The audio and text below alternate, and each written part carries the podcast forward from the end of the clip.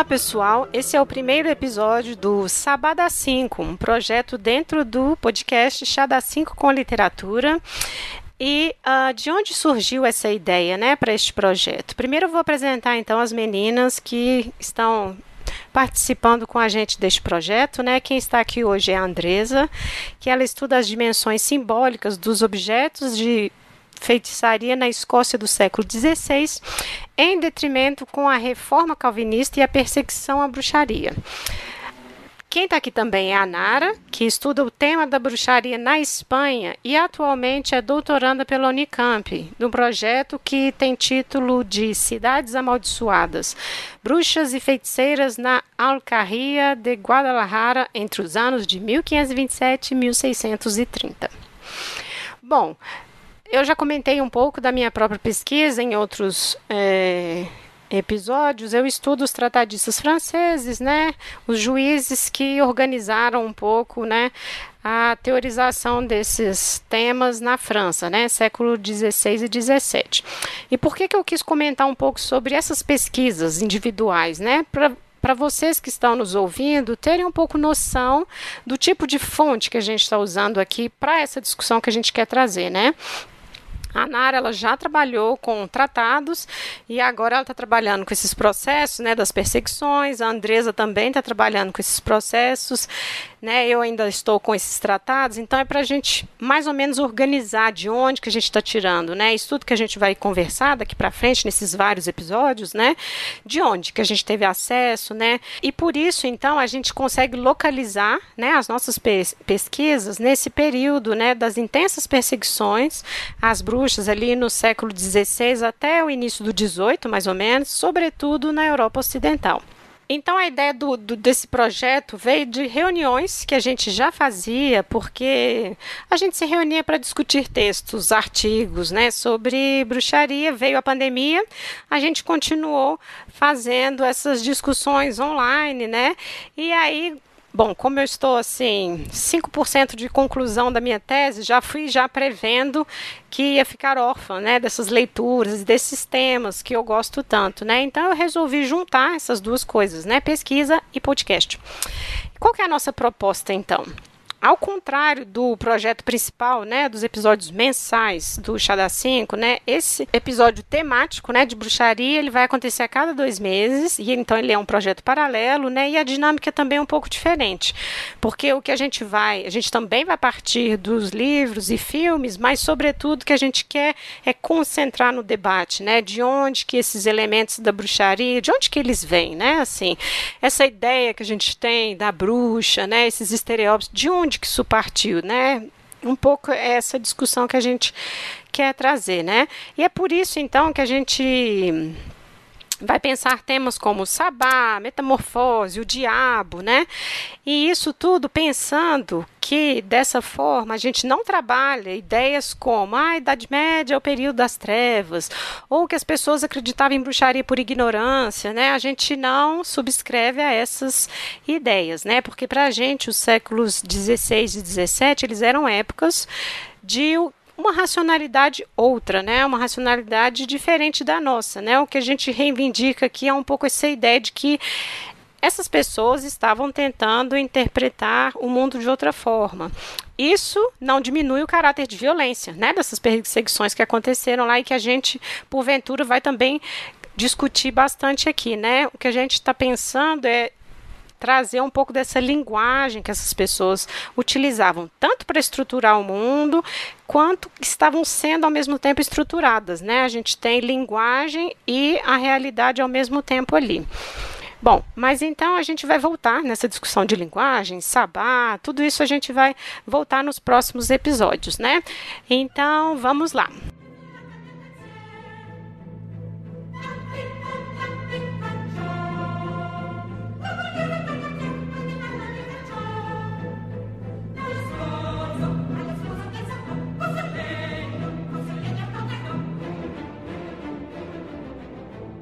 O primeiro livro escolhido para o projeto é o The Witches, do Roald Dahl.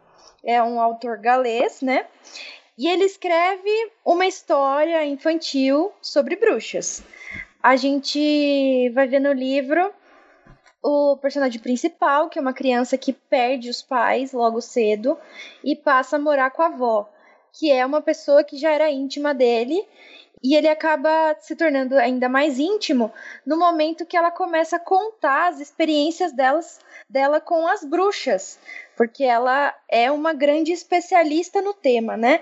Então, quando ele passa a morar com ela, ela ensina ele como reconhecer uma bruxa, para que ele ficasse seguro das ameaças dessas criaturas diabólicas, né?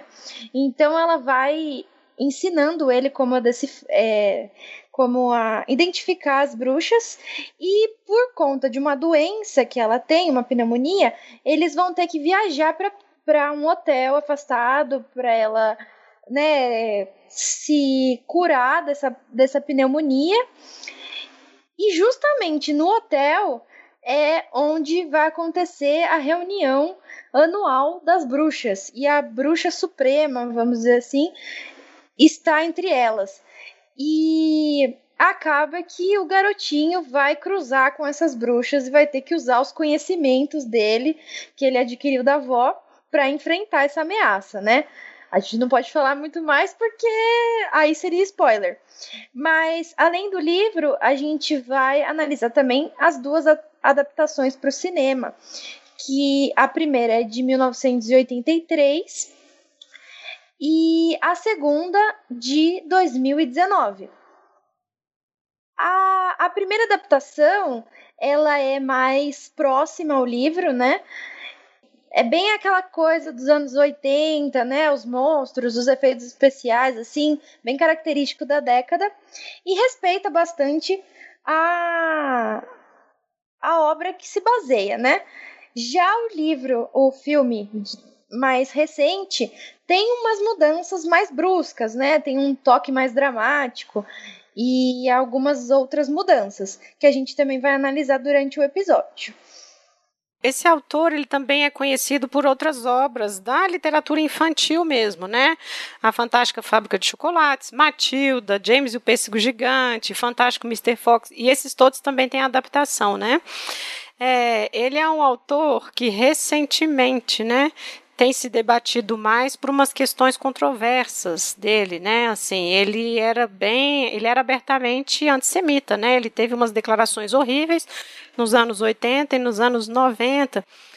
E isso é importante da gente perceber porque querendo ou não, isso reflete na obra do autor, né? Essas, essas questões, né? Então, é, lá nos anos 80, ele fala do tipo ninguém é percebido, ninguém é perseguido à toa, né? Assim, certamente, assim, existe há um traço no caráter judeu que desperta animosidade em outras pessoas, né? Então, assim, é, mesmo o ordinário como Hitler não os importunava sem motivo, né? E aí nos anos 90 ele volta a falar isso, né? Ele se afirma como antissemita e anti-israelense, enfim, Israel é outra questão, né?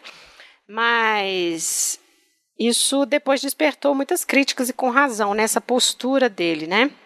É, e e é interessante a gente também pensar que ele, apesar de todas essas declarações, todas essas, todas essas polêmicas, ele é um autor extremamente popular, né? Uhum. É, eu acho que os. Na verdade, eu confesso que eu não sabia que é, todos esses livros e todos esses filmes eram do mesmo escritor.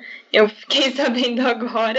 E, assim, são livros mega conhecidos e são filmes mega conhecidos, mega populares. É, não só esse The Witches, né, que em português chama Convenção das Bruxas, mas a Fantástica Fábrica de Chocolate também tem duas versões para o cinema. É, tem musical, Matilda tem uhum. musical, uhum. da Broadway também. Então, assim, é, são grandes obras e, e não só é, o, o escritor em si tem, tem várias críticas contra ele, principalmente por, por conta dessa questão antissemita, mas a própria obra dele também recebeu várias críticas de como ele aborda as crianças, como ele aborda os adultos dentro, é, dentro das obras. Se é, eu estava vendo vários artigos de educadores, pedagogos, psicólogos analisando a obra dele, é, se essa é a melhor forma de você apresentar o um mundo para as crianças, né? Se, se não é muito, se não cria um ódio contra os adultos, é, ou então se você coloca coisas muito assustadoras para as crianças na obra, enfim, gerou um, um, debate em torno das obras dele, se elas seriam realmente adequadas ou não para crianças, e eu achei interessante esse debate, e, mas mesmo assim, nem esse debate é, foi suficiente para que as pessoas parassem de ler os livros ou de os cineastas parassem de é, adaptar esse, esses livros para o cinema. Então, assim, várias polêmicas com o autor em si, várias polêmicas com a obra dele, mas nada disso foi capaz e foi suficiente para para que as pessoas parassem de consumir as coisas dele, né? E tem vários filmes que não são nem tão antigos, né? Assim, pra gente falar que talvez a década de 80 fosse menos sensível a certas temáticas, né? Mas tem filmes aí que são bem recentes, tipo A Fantástica Fábrica de Chocolate, acho que, se eu não me engano, o filme é de 2005. Tem é o mais antigo, recente, tem, né? É, o mais recente. O Fantástico Mr. Fox também é uma adaptação que não é tão antiga, então é. não vamos dizer que ele continua sendo validado, né, pelo cinema também o autor, né? Bom, então pensando mais especificamente né, na, na imagem, na representação das bruxas, tanto no livro quanto nos filmes, é, a gente pensou aqui junto em elementos que a gente consegue identificar tanto na, no livro e nos filmes, mas também nos processos e nos tratados que a gente estuda, né? Então, é, da onde, da onde o autor tirou essas ideias, se elas têm correlação com os documentos históricos, né, que a gente analisa, e aí a gente vai discutir um pouco isso com vocês.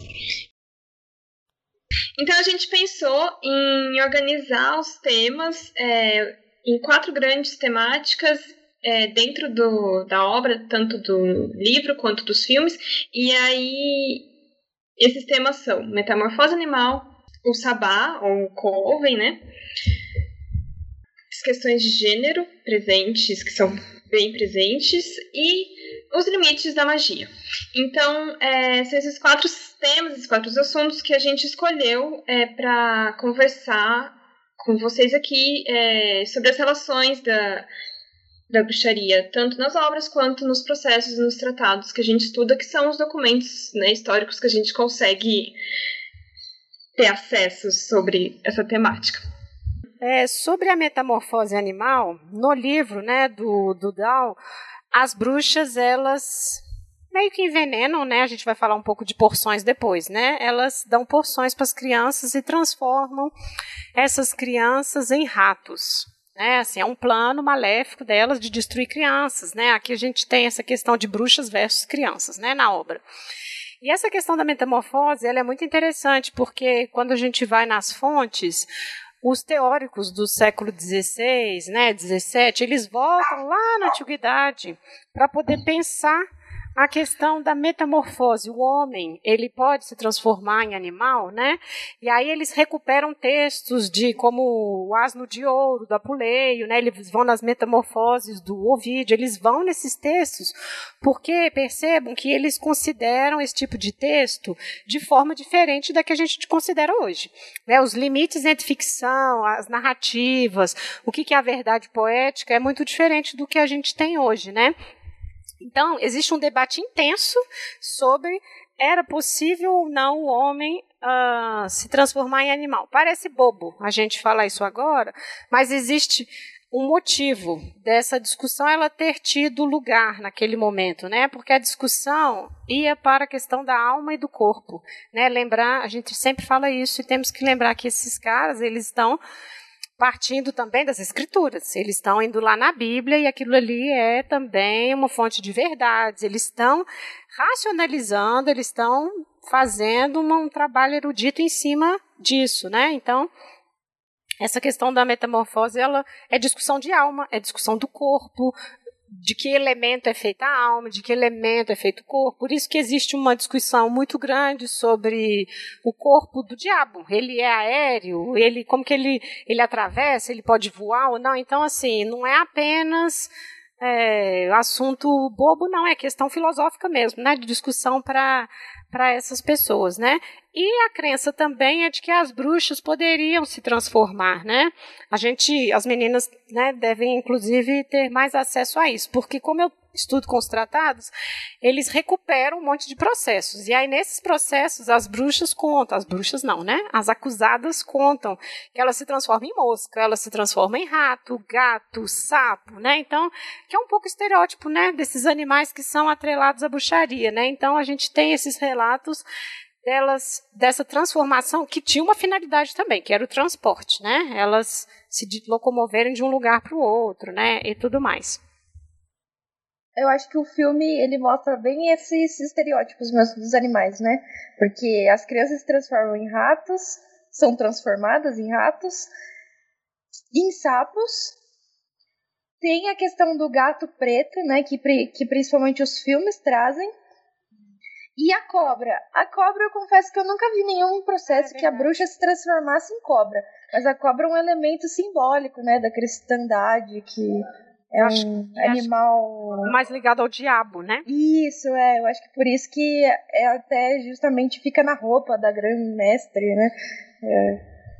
É, e eu acho que tem uma outra coisa para a gente pensar a respeito da metamorfose, que é em relação ao diabo, porque ele também poderia se transformar, né? Tem uma crença também muito antiga, ela é, é essa ideia do, da súcuba e do do íncubo, né, que, que é o demônio que assume uma forma feminina, né?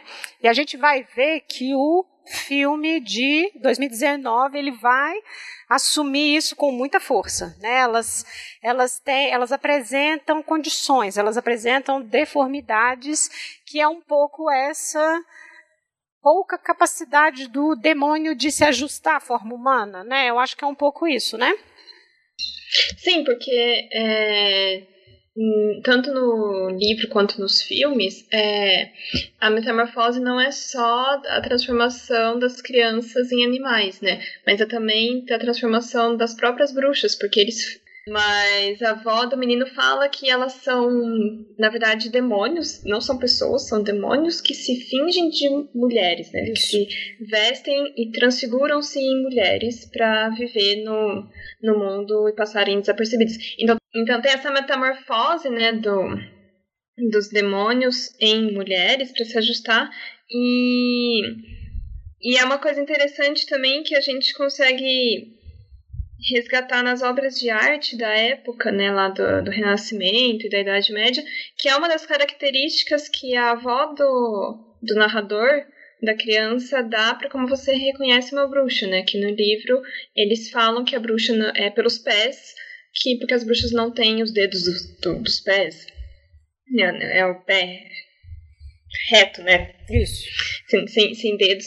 E não era exatamente assim na se a gente pega obras de arte, mas uma das formas de você reconhecer que naquele quadro, naquele, de, naquele desenho, o personagem retratado é ou uma bruxa ou o demônio disfarçado, é pelos pés, porque geralmente é, essas personagens terão pés monstruosos, então são ou pés de animais ou pés de figuras mitológicas, né? Porque é exatamente isso que a Lívia estava falando. O demônio ele tem essa capacidade de se transformar, mas não é uma capacidade perfeita.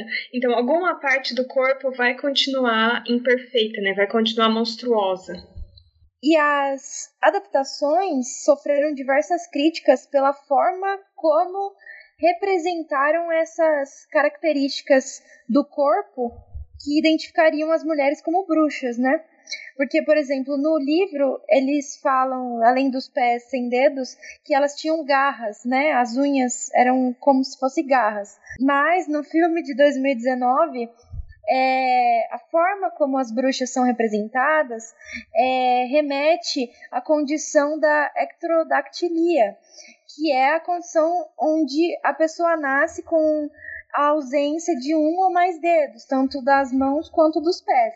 E isso gerou um, uma série de críticas, inclusive do Comitê Paralímpico Internacional, que criou a hashtag NoraWitch é, no Twitter, porque a associação da, é, da ectrodactilia com uma característica demoníaca da bruxa seria totalmente ofensivo, é ofensivo, né? E, e é, várias críticas é, falaram né, que assim não é esse o caminho do discurso, né?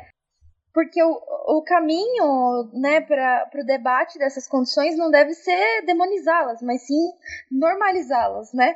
Então o filme cometeu esse erro grave que os produtores tentaram é, amenizar, falando que foi uma nova é, representação dos livros, baseado nas características que eles falam das garras e tudo mais, mas não não amenizou o peso da, da ofensa, né? É, e aqui também, essa questão da metamorfose ela é muito importante e eu acredito que a gente vai voltar em vários dos próximos episódios ainda, porque ela era o ponto de discórdia desses teóricos, né? Assim, isso é até uma coisa que a gente pode já ir iniciando, né? Falando, porque eles não concordavam, né? em si. Eles estavam todos dentro de um debate que era muito heterogêneo, né? E com isso eu quero dizer, por exemplo, é, falar de lobisomem, né? Qual que era o problema? Tinha alguns que acreditavam que o homem sim se transformava em lobo. E tinha os que acreditavam que era impossível. Por quê? A questão era, onde vai parar a mente humana? Né? Se o homem se transforma em lobo, ele continua com a mente humana. Lá na antiguidade, o Apuleio falando do asno de ouro, o cara continuou percebendo tudo ao seu redor como burro. Ele estava transformado em burro, mas ele conseguia pensar, perceber. As pessoas contavam segredos para ele justamente porque ele era burro, né? Assim, não ia passar para frente, ele era um asno, né? E então, eu, quando eu falo isso, é porque o debate era mais profundo, né? Essas pessoas estão perguntando, a mente vai para onde? Porque se a, a, alma afasta muito, o corpo morre. Então, a alma vai para onde se a pessoa transformou em bode, né? Então, era essa o debate. E como que tá isso no livro? O ratinho continua falando, né? O ratinho tipo, é humano, né? Ele pensa, ele decide, ele conversa com a avó, ele tem apenas a forma de rato, né? Esse menino órfão, né? Ele apenas assume essa essa condição. Então eu acho que é um tema que a gente vai voltar porque ele passou, ele englobou diversos outros assuntos, né? E isso da ectrodactilia que você estava falando é um outro aspecto que também está em tudo, que é associar a vilanesa com a estética, com o que é fora do que é tido, entre aspas, como a normalidade. Né? Que é um, um tema que, por exemplo, elas são carecas, a gente não falou isso, né? Uma outra forma de você reconhecer a bruxa é que elas usam perucas, elas são carecas e essas perucas deixam elas com a cabeça coçando, enfim, elas têm a cabeça cheia de feridas, né? É, eu vi essa questão da crítica sobre essa adaptação recente, porque eu sigo uma booktuber britânica, a Jane Campbell, eu vou deixar no blog a indicação do canal dela, e ela falou que ela se viu totalmente no personagem, porque ela tem essa condição da ectrodactilia, ela tem alopécia, e aí ela também está perdendo os cabelos. Ela falou assim, era eu, aquele né, monstro que eles quiseram representar, era eu, eu me vi ali. E ela comentando que gostava muito do livro, enfim, a infância, e ela é autora de livro infantil.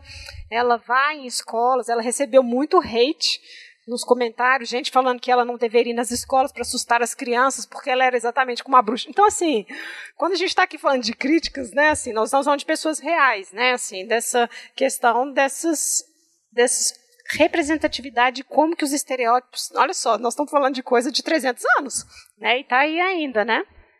E o mais curioso é que se a gente for analisar a bruxaria na modernidade, é, não tinha um rótulo exato para uma bruxa. Ela podia ser pra qualquer pessoa. física, né?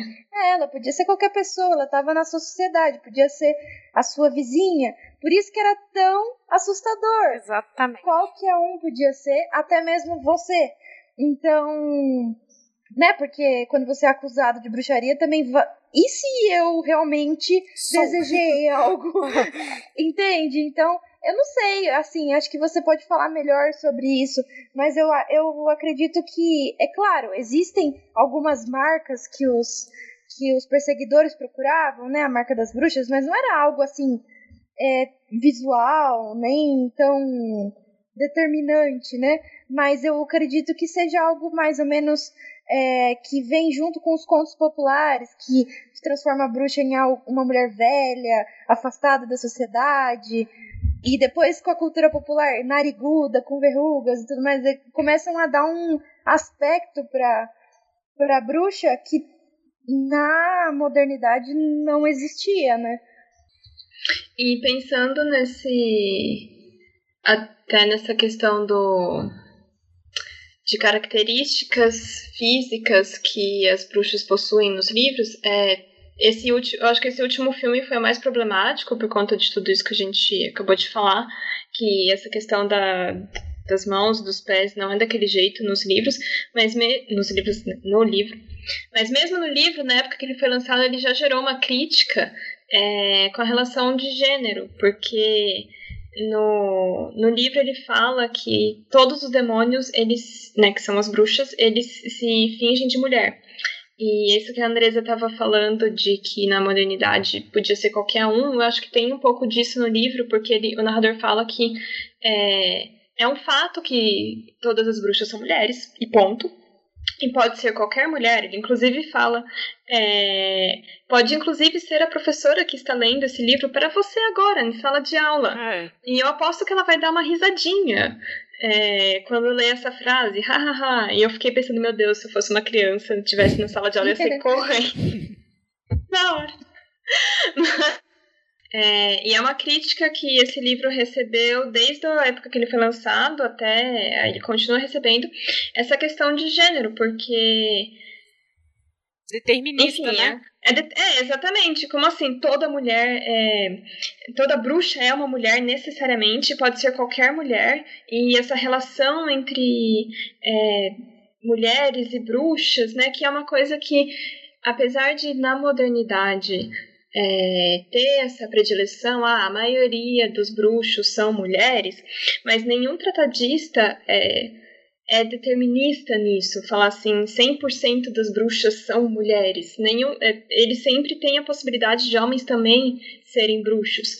É, só que no livro não, não existe essa possibilidade, né? Todas as bruxas são necessariamente mulheres. E essa também é outra crítica que, que a obra recebeu e continua recebendo, né?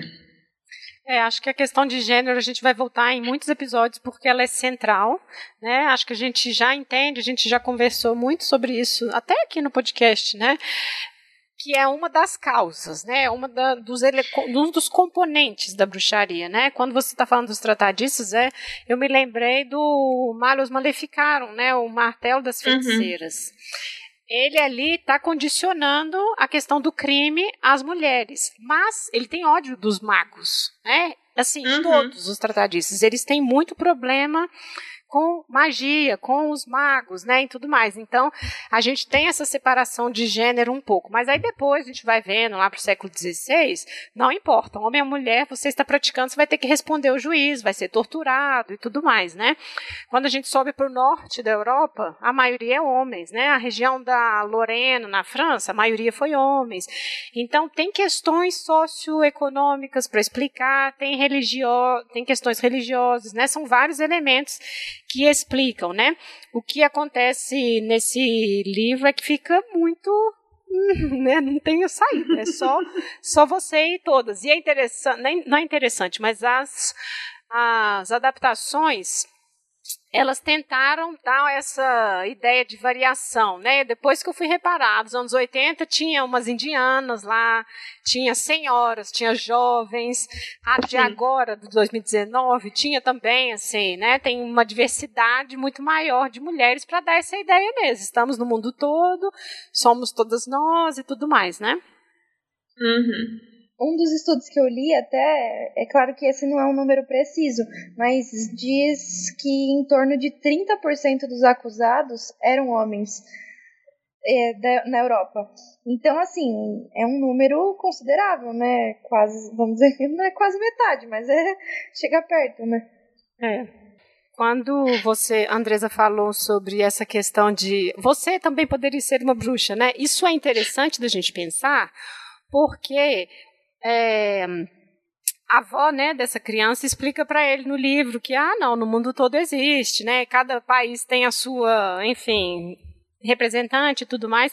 E eu acho que isso a gente também pode voltar lá nas nossas fontes, né? Nisso que a gente vem discutindo aqui, porque existe essa ideia, né? Sobretudo quando os os europeus invadiram a América, né, de que o diabo havia se transportado para cá também. Então, acontece mais ou menos uma, entre aspas, né, uma universalização deste mal, né, assim, nossa, olha, a gente bobeou tanto que agora o diabo está até nas novas terras, né? Então, assim, existe um pouco essa ideia dessa universalidade. E isso é interessante se a gente for pensar na teorização, porque existem os críticos a esse pessoal que fala assim, não, mas se está tendo um sabá ali naquele vilarejo, como é que está tendo no outro lado também? Como é que está acontecendo esse tanto de sabá ao mesmo tempo? Né? Assim, o diabo está em todo lugar ao mesmo tempo? Se ele está, ele é onipresente igual a Deus, mas ele não pode ser igual a Deus.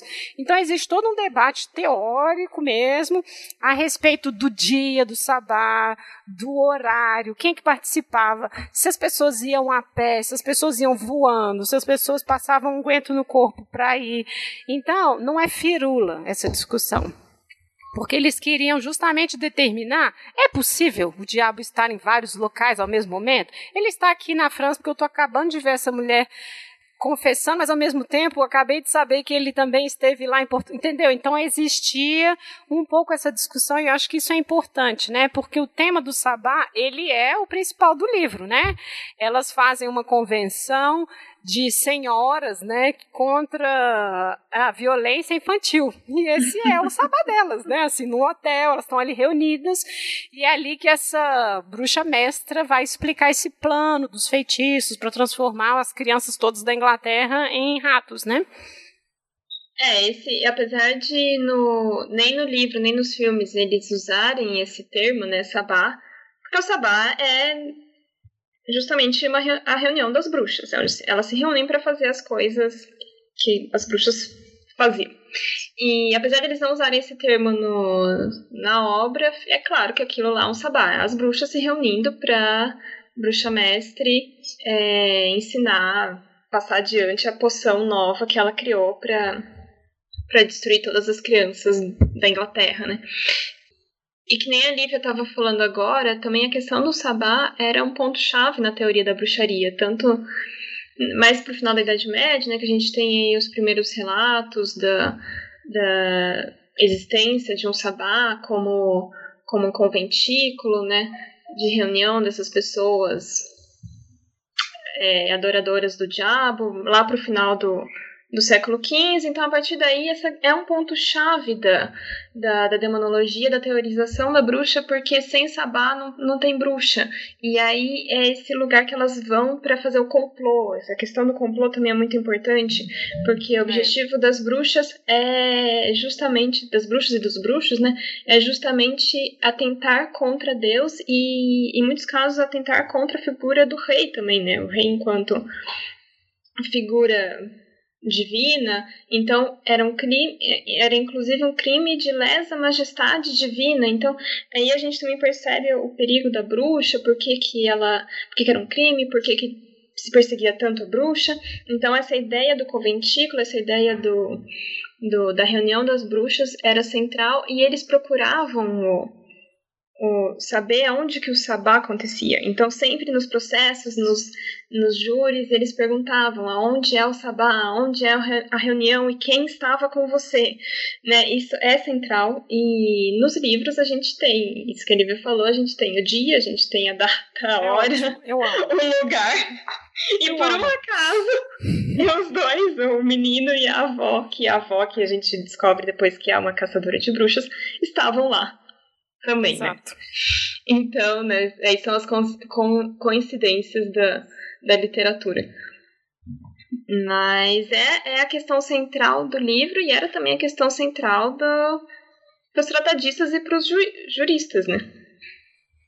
É, e eu acho que é importante dizer por que, que era central, né? Você usou a palavra certa, que é complô. Eles usam, né? As fontes usam esta palavra. Era um complô de pessoas que queriam desestabilizar o reino, desestabilizar aquele poder político. Porque é uma ideia legal e romântica a gente pensar que sempre existiu esse grupo de pessoas reunindo na floresta e tudo mais. Mas o que a historiografia, né, o que a discussão recente propõe é que não tem instrumentos, não tem indícios disso para provar isso, não tem, né? Assim, é uma criação erudita baseada numa colcha de retalhos, né? A gente tem aspecto das, das heresias, né? Enfim, os heréticos que foram perseguidos eram acusados de canibalismo, eram acusados de sacrifício de crianças, né? E a gente, por acaso, entre aspas, vai ver essas mesmas acusações para as bruxas, né? Então a gente tem uma série de elementos, né? Assim, a gente pode ir falando que foi sendo construído e o que, que fechou esse estereótipo foi a reforma. Porque aí agora você tinha grupos diferentes reunindo com é, ideias diferentes da ortodoxia e foi isso então que fez com que esse aspecto de complô ficasse mais certinho ali, mais desenhadinho. Então né? A gente tem que frisar isso porque não é um contínuo, não é uma longa duração na história, né? O sabá sempre existiu. Não, ali no século XVI ele está pesado porque essa questão política, religiosa, está permeando todas as discussões, as guerras religiosas, né? Protestantes, católicos, aquela aquele cenário político todo, isso reforçou o estereótipo do grupo diferente, o outro, né? E aí e vai justificando, né, as questões políticas e, enfim, socioeconômicas ali daquele daquele momento, né? E como você falou, é um período é o período que a gente chama de confessionalização, né? É cada grupinho delimitando muito bem quem eles eram e quem o, o outro era, né? Uhum. Então, por isso que acho que se concretiza é, mais nessa época, né? Eu acho que o filme traz alguns elementos, de, assim, de, se diferenciam do sabá da, da modernidade, né? Que o primeiro é a ausência do diabo, né? Que claramente é um filme infantil e chocaria a sociedade. É. Mas ela é a líder, né, da reunião. Então, no, no sábado da modernidade, o diabo seria o líder e todo mundo reverenciaria ele. Outro elemento que é muito que assim me chamou muito a atenção é que no filme da década de, de 80 é uma bruxa que está cozinhando a sopa. A sopa não vamos entrar em detalhes, mas a sopa será tomada pelas bruxas. E essa bruxa que cozinha a sopa coloca muito sal na comida. E isso é uma coisa que não havia no Sabá da Modernidade, né? É. O sal, um elemento divino que dá é, sabor à vida, né? Assim, que dá é, vitalidade, nunca estaria no Sabá, né? Como os relatos que a Lívia bem estuda é, mostram isso, né? E, e outro elemento que também é bastante é, caro a Lívia é o do intruso, né? Ah. Porque é. a, a avó fala, nunca ninguém viu um sabá. Exato. E o menininho tá lá justamente vendo sabá. Exatamente. A, acho que a Lívia vai falar mais do intruso, mas assim, é, é uma narrativa que tá totalmente é, permeada, né, na construção do sabá, e antes dele ainda, e que no, nos filmes é, é tratado de forma diferente, né? É, eu acho que é uma coisa fundamental isso que você está dizendo, porque a questão do Sabá é essa: ninguém nunca viu. Né? Esses juízes, eles são secos, eles são doidos para ver, mas eles nunca viram. Então, eles ouvem alguém que falou, eles vão lá prender essa pessoa. Ah, o vizinho da fulana me contou que viu da janela fulana voando prende essa pessoa. Então, a gente tem essa documentação, ela é baseada na oralidade, né? Ela é baseada no ouvir dizer. E aí esse ouvir dizer é de uma pessoa, de uma testemunha ocular. E isso desde o Império Romano, né? Você tinha que provar a sua inocência, tinha que ter testemunhas oculares, pelo menos duas. Aí quando vem esse juiz julgando a bruxaria, se uma dessas duas testemunhas é mulher, não vale, tem que ser uma terceira. Então assim, por quê? Isso tudo não é apenas gênero. Voltando, né? Eles estão preocupados com o crime que para eles está aumentando muito na Europa. E isso significava o fim dos dias, né? Porque está dizendo lá que nos fins dos dias os horrores todos aumentariam. Então, eles usam a palavra, inclusive, né? De proliferação, né? A proliferação do crime de bruxaria, né? A gente está sendo muito leniente e tudo mais. Então eles têm esses anseios apocalípticos ali rodeando eles o tempo todo, e eles estão vendo acontecendo as guerras religiosas, eles estão vendo fome, enfim, eles estão vendo tudo isso acontecendo. A justificativa só pode ser isso, o diabo está agindo, né? E aí, quem viu isso acontecendo? Ah, aquela criança ali de 11 anos, chama ela lá para ela contar. Testemunha criança valia? Valia. Né? Então, assim, que é o caso que a Andresa falou, do próprio menino que está ali presenciando. Então, assim, é sempre um ouvir dizer. A pessoa é torturada? Confessa que participou. E ao confessar, ela conta ela acusa outras pessoas, né? O vizinho, o padeiro, o fulano, né? E isso uma historiografia, enfim, dos anos 80, usava a expressão witch crazy, né? Que é, né, deu uma loucura e todo mundo ficou louco, perseguindo e tudo mais. Mas é porque as acusações aconteciam em rede, né? Eu acusava a Andresa, a Andresa acusa a Nara, a Nara acusa a irmã dela, a irmã dela acusa... E é isso, pronto. A gente tem 50 pessoas no vilarejo mortas porque uma acusou a outra, torturada, e aí, né? Então, assim, no nível muito ali cotidiano, era assim que acontecia, né? Assim, essas acusações, né? É, é, esse tema do Sabá, eu acho que ele estará em todos os episódios que a gente vai gravar, porque ele é, é, onipresente em qualquer história, em qualquer tratado, em qualquer processo de, de bruxaria. Mas outra coisa também que eu acho, achei muito interessante na, nas obras é a questão da criança. Porque a avó do menino fala, isso tanto no, no livro quanto nos filmes, é, que as bruxas têm um ódio mortal às crianças e o único objetivo delas é eliminar todas as crianças do mundo. Né? É, e se algum adulto ela até tem uma hora lá que uma bruxa pergunta, ah, mas e se um adulto tomar a poção Aí a, a bruxa mestra fala assim, ah, e coitado do adulto. Então, assim, é, as, a magia delas também afeta os adultos, mas o, o objetivo é. principal é são as crianças. E eu acho que isso no livro tem um pouco desse resquício dos contos de fadas, né, que de assustar as crianças, mas é quando a gente volta nos tratados e quando a gente volta nos processos, a gente vê que é, um dos principais alvos da, das bruxas eram realmente as crianças. E aí existem várias teorias né, na historiografia sobre isso, se é porque a mortalidade infantil era muito alta, e aí eles estavam procurando, buscando uma explicação, né, porque é. por que que meu filho morreu, né, e, enfim, ou então tem outras linhas que falam que é porque a bruxa ela ataca a fertilidade, então, uhum. ao mesmo tempo que ela ataca é, a, a mãe, né? A mãe para de produzir leite, a, o filho acaba morrendo. Então, assim, tem várias linhas historiográficas, mas a questão é que um dos alvos principais da bruxa era justamente a criança, num ponto que, por exemplo, na pesquisa que eu faço na, na Espanha, a, a especialidade da bruxa é a criança, especificamente o bebê recém-nascido. Então, assim, existe essa característica, inclusive em certas regiões como a Espanha, que tem esse, essa coisa de que se ela afeta um adulto é um acaso, porque o, o, alvo principal dela é a criança e é o bebê recém-nascido. Então tem também esse, essa conversa, né, entre os processos e, e, as obras que eu achei interessante e até um pouco assustador, assim, quando a gente lê o livro é. e vê os filmes, esse medo que provoca realmente, né, na, na, no leitor infantil. É, e eu acho também que é, é bom você ter falado dessa coisa das crianças, porque voltando lá no martelo das feiticeiras, né?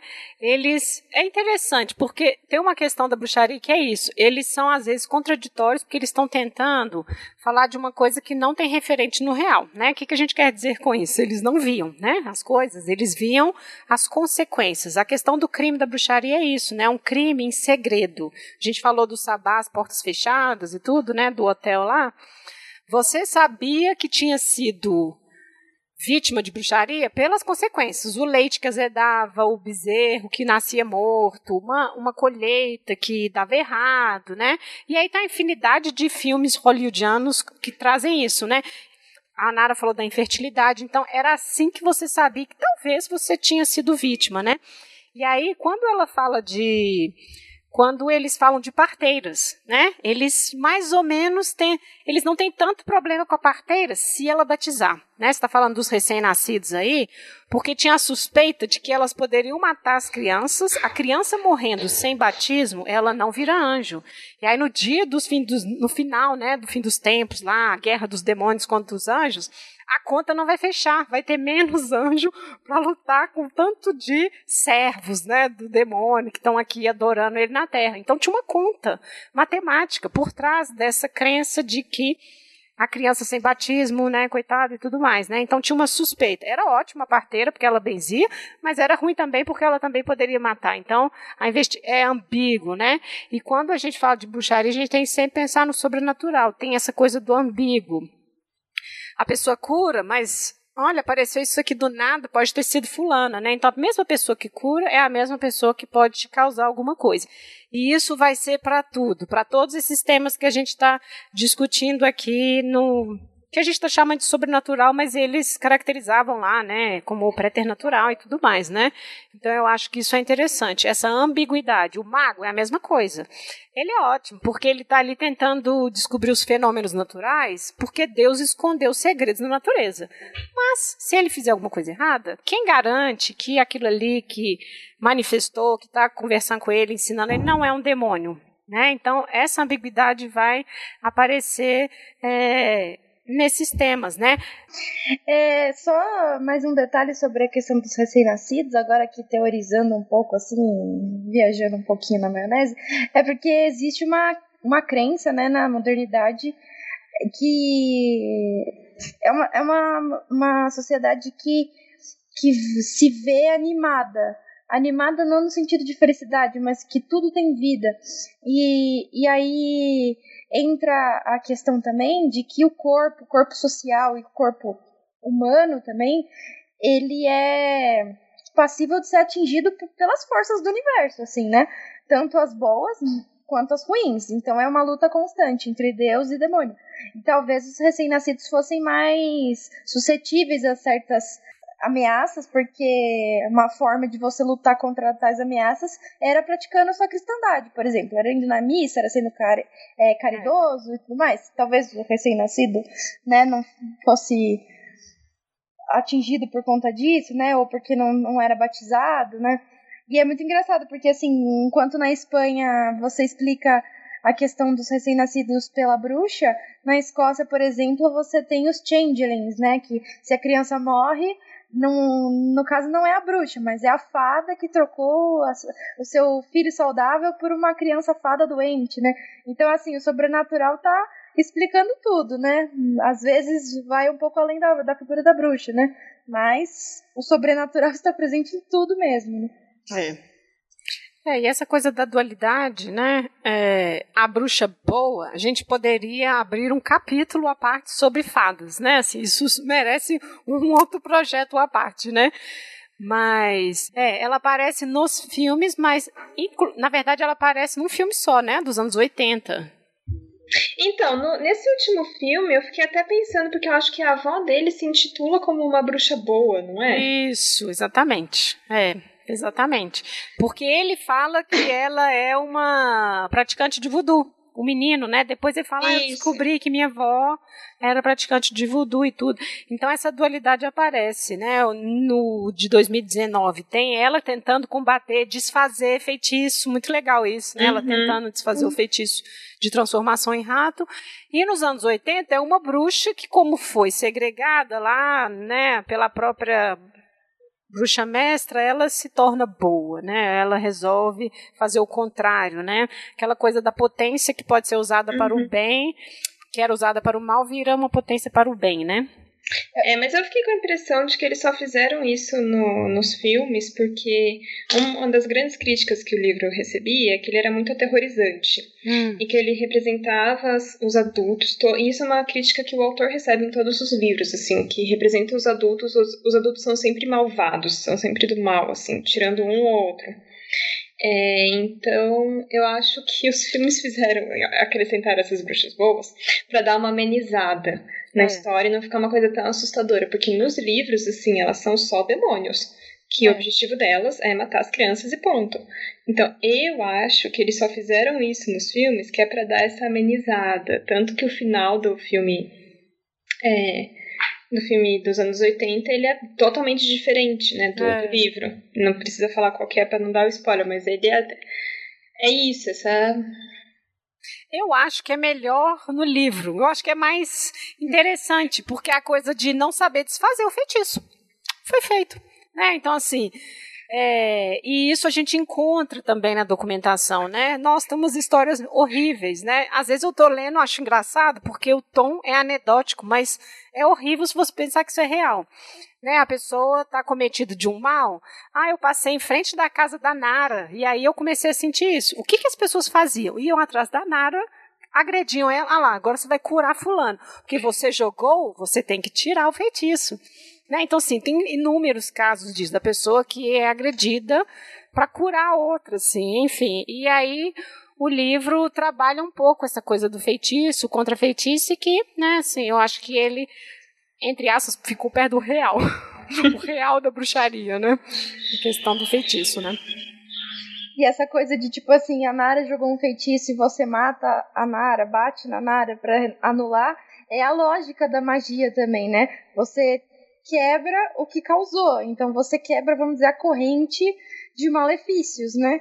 É. E é legal também, porque de um viés antropológico, assim, a, a gente vê os limites da magia ali, porque a magia não pode tudo. Não é festa do caqui, que tudo se pode, tudo se faz. Não só pelas questões teóricas de que o diabo seria inferior a Deus e então não conseguiria fazer tudo, mas também porque para se respeitar a ideia, para a ideia da magia existir, ela tem que ter limite. Senão tudo vira magia, todo mundo é, é contaminado pelo malefício e não acaba nunca e acaba numa tragédia. Então acho que para elas, para a magia se manter existindo nessa interpretação, ela tem que ter limite. E eu achei engraçado também a questão que vocês estavam falando, né, do voodoo. Eu achei claramente, assim, que eles colocaram ela, não só pela localização deles, né, eles moram ali na área que, na Louisiana, né? é no Alabama, isso mesmo, na verdade, que é uma área, né, que tem a influência dessas religiosidades afrodescendentes, mas é porque o voodoo sempre foi visto como algo demoníaco, né, então eles colocam na chave oposta. É eu achei legal isso também, né? É, e eu acho que, como você falou, né, é sempre demonizado e é assim como no Brasil, né? E aí eu acho que ali é um pouco para quebrar essa coisa de quem é a bruxa, sabe? Quem que faz? Porque aí a gente volta na questão do sobrenatural, né? Tem uma historiografia que fala isso, ele está sempre atrelado à experiência humana, tem sempre alguém que tem esse contato. Claro que isso é não é todo mundo que gosta dessa ideia, né? Assim, né? O Ginsburg tem um pouco que traz um pouco essa ideia, né? Desse dessa pessoa que tem essa capacidade, né? Aí eu acho que volta nisso. Não é só o, a bruxaria europeia, branca, inglesa e tudo mais. Aqui, ó, nós estamos aqui no Alabama e ela desde criança viu a bruxa mestra, né? Ela perdeu uma amiga, né? A amiga foi transformada em galinha, né? Então, assim, tem o filme traz um pouco isso. Isso eu achei também que foi legal, né? Porque tem é, o recorte de raça, né? Nesse, nesse, nessa adaptação, né? E um recorte social também, né? Porque no filme recente você não tem. Ela fala claramente que são crianças pobres, que não, vamos dizer, entre aspas, é, causariam alarde se sumissem, né? Então também tem isso, o que mostra que realmente as questões sociais é. estão extremamente ligadas à bruxaria, né? É, eu acho que aí é interessante a gente voltar nessa na questão das acusações. Quando você era acusado de bruxaria, não era só o crime de bruxaria, era assassinato, era idolatria. Então, assim, é mais ou menos a justificativa dos crimes comuns, né, ligados à bruxaria. Então, você era condenado por uma série de coisas e bruxaria, né? Tá tudo ali ligado. E aí volta nessa questão das crianças, uma coisa que eu queria dizer, né, que eu era né, criança quando eu assisti esse filme dos anos 80 e eu fiquei muito impactada com a história do quadro. Assim, eu tive medo, assim, medo. Eu tive medo quando eu assisti aquilo, porque ela fica aprisionada dentro do quadro, ela vive a vida dela, né? Aprisionada no quadro. E aí depois eu fiquei pensando como que o enfim, a J.K. Rowling ela fez isso de outro jeito que fica legal, sabe? Tipo assim, fica normal, Sim. eles vivem felizes dentro do quadro e tá ok, né? Assim, não tem nenhum problema, né? Mas é uma memória que eu tenho muito bizarra desse filme. Mas é assustador mesmo. Ela envelhece dentro do quadro, Sim. né? Assim, assim, eu acho que isso é pior do que viver igual rato, né? Porque rato sem daí conversar, igual humano, enfim, não sei. Será que ela conversava com os gansos do quadro? É, então, é, nossa, assim, eu achei pesado. Então é isso que Sim. você estava falando do, do livro, eles, né, ser ruim nesse sentido, se os personagens ruins.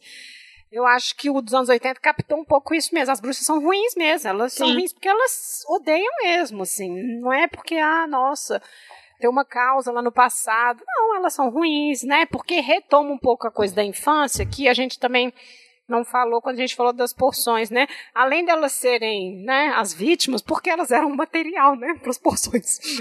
As crianças eram material, né, o sacrifício de crianças, Isso. né, gordura de crianças, né? Você cozinhava ossos de pessoas, enfim, para poder fazer essas porções, né? Então assim, a gente vai vendo que esses elementos eles são longevos, né? Eles vêm de uma longa tradição aí dessas pessoas tentando justificar ah, os fenômenos, né, do mundo, né? It's a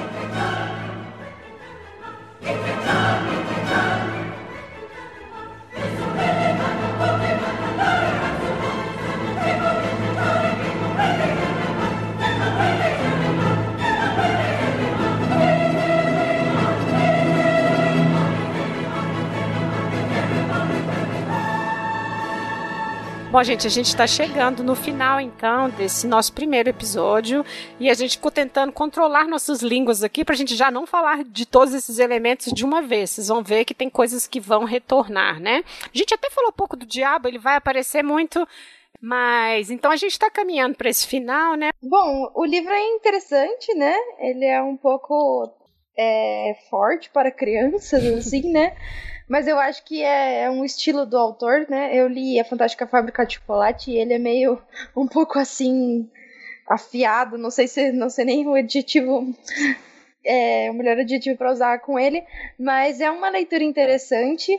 Eu acho que os filmes também foram muito legais, são divertidos a- É. e contém várias, né, com essas ressalvas e críticas, mas são filmes interessantes, ainda mais se você olha assim, né, do ponto cinematográfico, vê como que mudou, né, as coisas do- dos anos 80 para os anos é, para para atualidade, né? Eu não, eu, a- eu tenho uma crítica também assim um pouco é, X ao filme recente, mas eu acho que eles quiseram ficar é, colocando a Anne Hathaway muito no filme, sabe? Uhum. Então acho que ficou fazendo cenas que ali nem não precisavam tanto, talvez por ser a Anne Hathaway, mas é, é um filme divertido, assim, eu gostei. Bom, eu confesso que eu não tinha lido o livro. Antes eu li fa- pra gravar o podcast. É, eu tinha assistido o filme, eu acho que todo mundo aqui assistiu o filme do, dos anos 80, um Uhum. clássico. É, mas o filme, eu. O filme. O livro, eu confesso que eu achei ele um pouco bruto. Vamos dizer assim, nesse sentido, talvez eu concorde um pouco com, com as críticas que o livro recebeu de ser uma coisa muito crua, né? Muito bruta, muito é, Violento, né? violenta. É, então tem a bruxa matando os bichinhos do, do menino e, e é aquilo, né? Ela, ela mata os bichinhos e logo em seguida vem uma piada do narrador.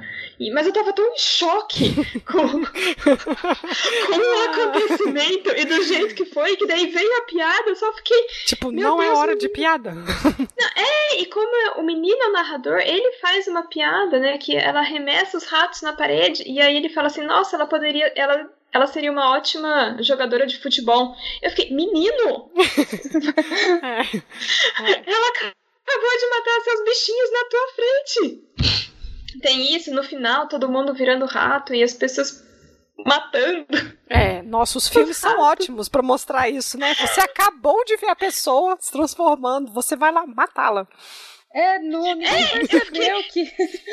Gente, eu fiquei, eu, eu fiquei meio em choque, assim, com, com esse final. Eu, eu ainda não sei a minha opinião sobre esse final, se ele é legal ou não. De você ver a pessoa do teu lado virando um rato, aí a sua reação é pegar um facão e, e matar o rato.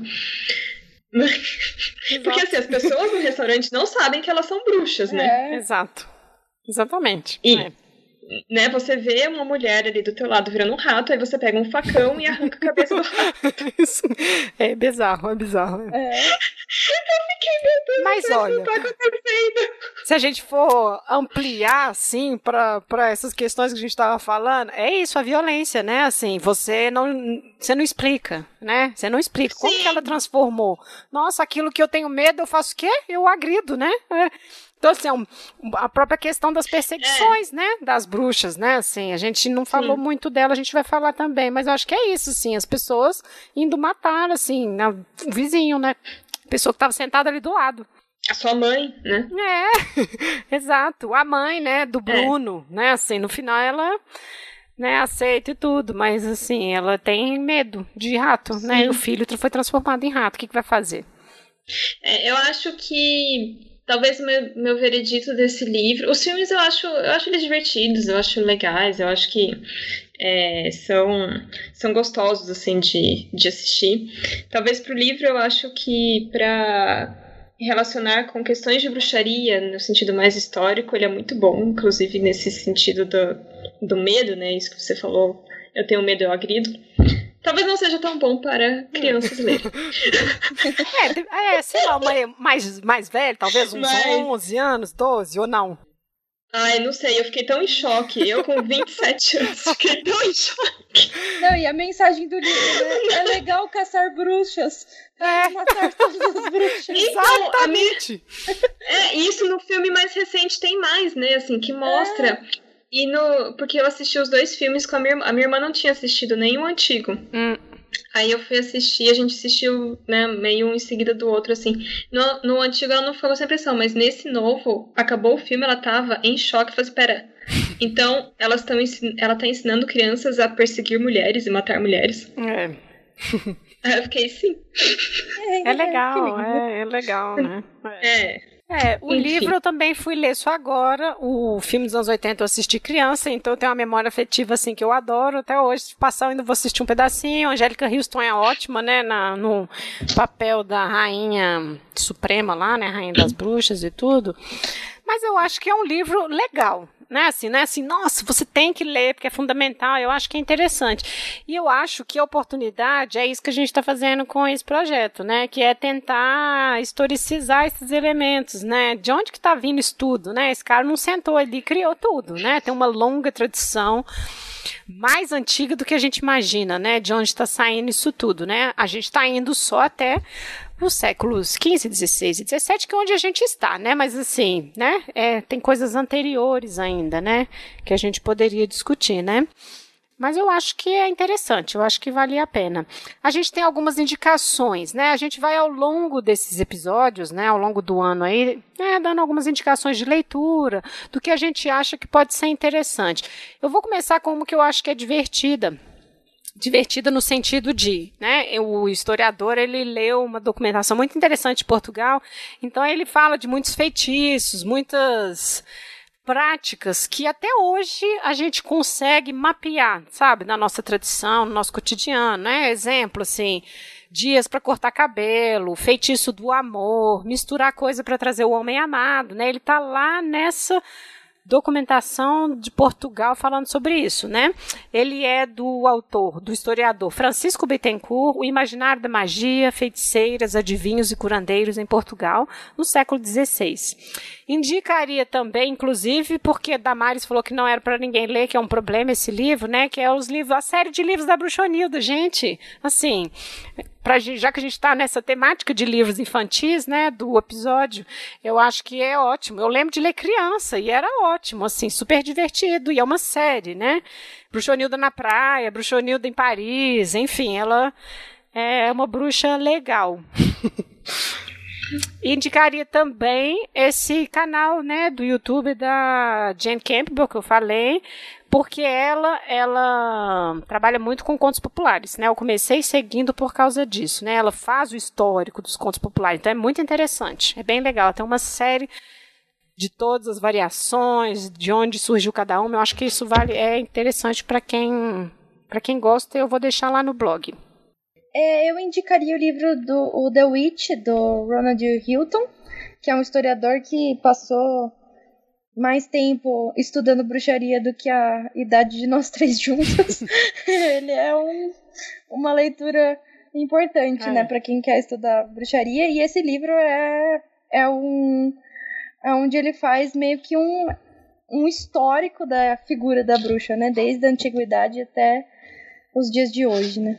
Então, é, eu indicaria um livro do historiador Fabian Alejandro Campani. Ele não, não tem em português ainda, infelizmente, mas é em espanhol. Eu acho que a leitura é, é relativamente fácil de, de se entender. E o nome do livro é Strix Hispânica, Demonologia cristiana e cultura folclórica na Espanha moderna. E é aqui nesse livro ele fala sobre essas características que eu comentei específicas da bruxa na Espanha e essa questão da fixação dela com, com as crianças. Acho interessante. Então a gente encerra esse primeiro episódio do projeto Sabadá 5. É, eu espero que vocês tenham gostado. Comentem né, lá no blog, ou Twitter, ou no Instagram, no Facebook. Quero agradecer novamente a Nara e a Andresa por toparem embarcar aí neste, neste projeto aí. Vamos espalhar a palavra de Bafomé pelo mundo através dos nossos teóricos, das nossas fontes, né? O que a gente puder trazer aí para contribuir para a discussão, né? É, obrigada, Lívia, por, pelo convite para participar desse projeto que vai ser incrível. E obrigada a vocês que nos escutaram até aqui. E a gente vê vocês na próxima eu queria também agradecer a Lívia pelo convite e a todos que participaram do nosso sabazinho, né? Logo, logo tem mais encontros com Bafomé, né? Lívia disse. É isso então. Tchau. Tchau, tchau.